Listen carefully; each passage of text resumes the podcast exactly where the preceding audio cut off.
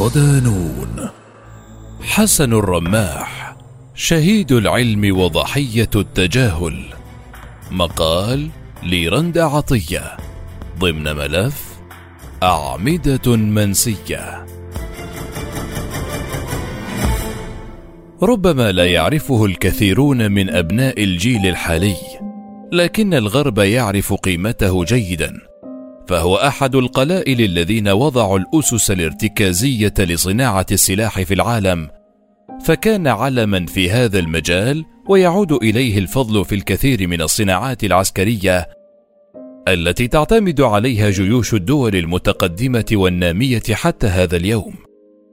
نجم الدين حسن الأحدب، أو كما يطلقون عليه حسن الرماح، نسبة إلى براعته في صناعة الرمح واستخدامه ورميه، ولد في الشام، لكن اختلف المؤرخون في تحديد موعد ميلاده، وإن كانت الأقوال الراجحة تشير إلى أنه كان في العقد الثاني من القرن الثالث عشر الميلادي. واحد من علماء المسلمين الأفذاذ، صاحب إنجازات خارقة وإسهامات لا يمكن طي صفحة النسيان عليها مهما تجاهلته كتب التاريخ. وفي هذا التقرير من ملف أعمدة منسيّة نلقي الضوء على هذا العالم الشامخ، فهو أول من اخترع القنابل المتفجرة، وأول من دمج البارود بالنفط لصناعة الصاروخ، وتزخر المتاحف الهولندية بالكثير من أعماله الخالدة، إذ اعتبروه ثروة قومية، ويلقبه أقرانه بشهيد العلم، إذ قتل حرقا حين انفجر بيته وهو يجري تجاربه العلمية على المواد المتفجرة. فمن هو الرماح؟ السياق التاريخي. الحاجة أم الاختراع. قبيل ولادة الرماح بسنوات معدودة، كانت ساحة الدولة الإسلامية تعاني من معارك طاحنة، فالأجواء عن بكرة أبيها كانت مفعمة بغبار الصراعات والنزاعات بين الأسر الحاكمة. البداية كانت مع الأيوبيين الذين حارب بعضهم بعضا، بل وصل الأمر إلى تعاونهم مع الصليبيين ضد بعضهم في كثير من الأوقات، وهو ما كان له أثره السلبي على المناخ العام حينها. وما أن انتهت الدولة الأيوبية حتى جاءت الدولة المملوكية التي لم تهنأ كثيرا، إذ تعرضت عاصمة الخلافة بغداد إلى هجوم وحشي من التتار، ونشبت معركة عين جالوت الشهيرة عام 1260، تلك المعركة التي شارك فيها الرماح وزود الجيش بالمواد المتفجرة.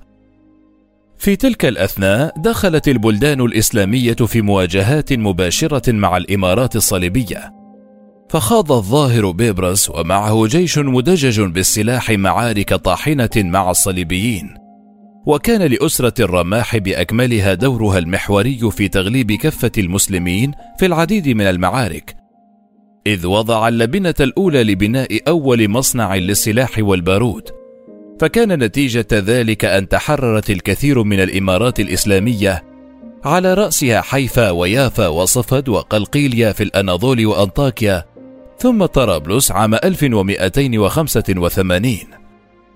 في هذا المناخ المخضب بدماء الصراعات وغبار المعارك، ازدهرت صناعة السلاح كضرورة حتمية لدعم الجيش المسلم، وهنا ظهرت أسرة حسن الرماح، الذي كان جده واحدا من أمهر صناع السلاح في الشام، تلك المهنة التي ورثها ابنه والد نجم الدين، ثم ورثها حسن ذاته فيما بعد ليحقق فيها إسهامات لم يسبقها إليها غيره.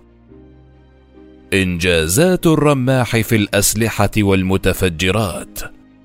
صب سلاطين الدولة الإسلامية في القرن الثالث عشر جل اهتمامهم بصناعة السلاح للأجواء سالفة الذكر، وهنا وجد الرماح ضالته، إذ استغل هذا الاهتمام أيما استغلال، واضعا كل خبراته وما تلقاه على أيدي عمه وخاله لتصنيع السلاح الذي يحدث الفارق، ويتقرب من خلاله إلى الملك العادل وأخيه نجم الدين أيوب الملك الصالح.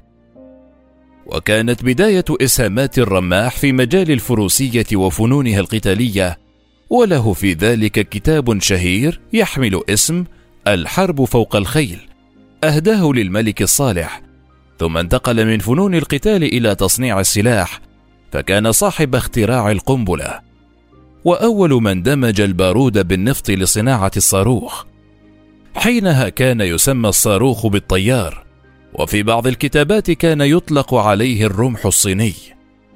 ورغم أن البارود اختراع صيني في الأساس، وقد سبقه الصينيون في هذا الاكتشاف، إلا أنهم لم يكونوا على دراية بكيفية استخدامه بالشكل الملائم، كما أنهم فشلوا في التوصل إلى المعادلات الكيميائية الخاصة بنسب تحضيره ومعدلاتها، حتى جاء الرماح ليكمل الحلقة المفقودة، ويصبح بفضله البارود أحد أبرز المكونات الداخلة في المتفجرات. وفي كتابه الفروسية والمكائد الحربية، الذي يرجع المؤرخون كتابته ما بين عامي 1270 و 1280، قدم العالم المسلم شرحا مفصلا لصناعة البارود، وذلك باستخلاص ملح البارود من الطبيعة ثم تنقيته وتصنيعه في المختبرات. وقد أورد ما يزيد عن 100 مرحلة لصنع البارود المشتعل، وأكثر من 20 مرحلة لصناعة عدة أنواع من الصواريخ، مع إلقاء الضوء على كيفية الرمي بالمنجنيق، كرات اللهب المقذوفة، مع إسهاماته الجليلة في علم الحيل، وهو العلم المعروف اليوم بالهندسة الميكانيكية. كما ينسب إليه فضل صناعة المدفع، وكانت البدايات من الخشب المعالج الممسوك بالجلد.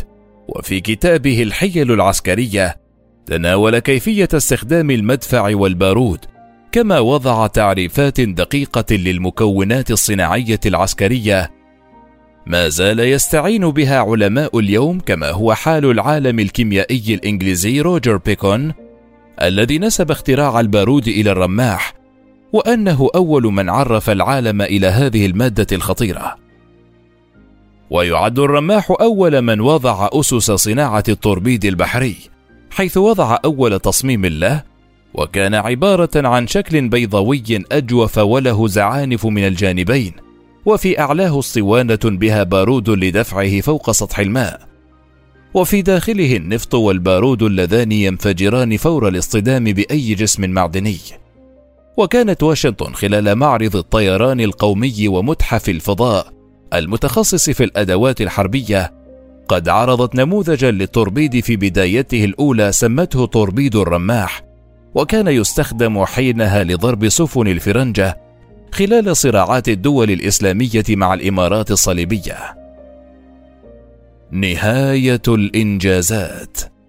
على مدار حياته نجح الرماح في تزويد صناعة السلاح في العالم بالعديد من الإسهامات التي لا تزال حاضرة حتى اليوم، ولا تزال مؤلفاته هي الحاضنة الأم لصناعة البارود والقنابل والصواريخ، فضلا عن إنجازاته الهائلة في الفنون القتالية التي وثقها في أكثر من مؤلف.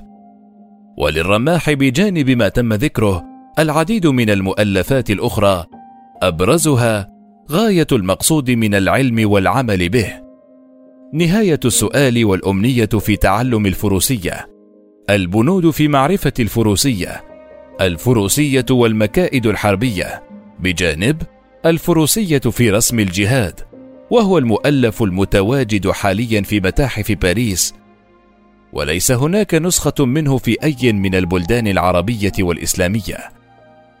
وبعد مسيرة خالدة بالإنجازات، لقي العالم المبدع حتفه داخل معلمه الخاص في منزله، حيث انفجر به أثناء إجرائه تجربة على البارود، وكان ذلك عام 1294.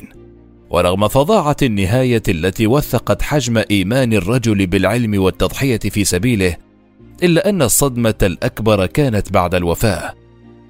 ومن المفارقات العجيبة أن ملوك الإمارات الإسلامية لم يعبأوا حتى من منظور شخصي بوفاة الرماح، الذي قضى جل عمره في خدمتهم، مقدما لهم خدمات جليلة في صناعة السلاح كان سببا رئيسيا في بقائهم فوق كراسي الحكم. الأمر ذاته تكرر مع مؤلفاته التي تم تجاهلها، ولولا تواجد نسخة منها في المكتبات الأوروبية لما عرف أحد شيئا عن هذا العالم. وهكذا استطاع نجم الدين حسن الأحدب أن يحفر اسم العرب في سجلات المساهمين في إثراء الحضارة الإنسانية، وأن يضعهم فوق منصات الإشادة والحضور التاريخي، إلى جانب أقرانه من العلماء والمخترعين ممن جعلوا العرب والمسلمين علامة صعبة وفارقة في معادلة العلم البشري. وكما هو متعارف عليه منطقيا، فإن عالما كهذا بكل تلك الإنجازات لا يمكن أن يمر موته مرور الكرام، فلا بد لهذا المداد العلمي أن يخلد، ولا بد لهذا الهرم الشامخ أن يمجد. لكن ما حدث كان النقيض تماما، حيث انشغل الأمراء والملوك بحروبهم وصراعاتهم الخاصة، وتم تجاهل الرجل وعلمه ليلقى الشهادة مرتين كما يقول المؤرخون، مرة داخل منزله وهو يجري أبحاثه، وأخرى بعد وفاته حين تجاهله الجميع وهمشوا سيرته.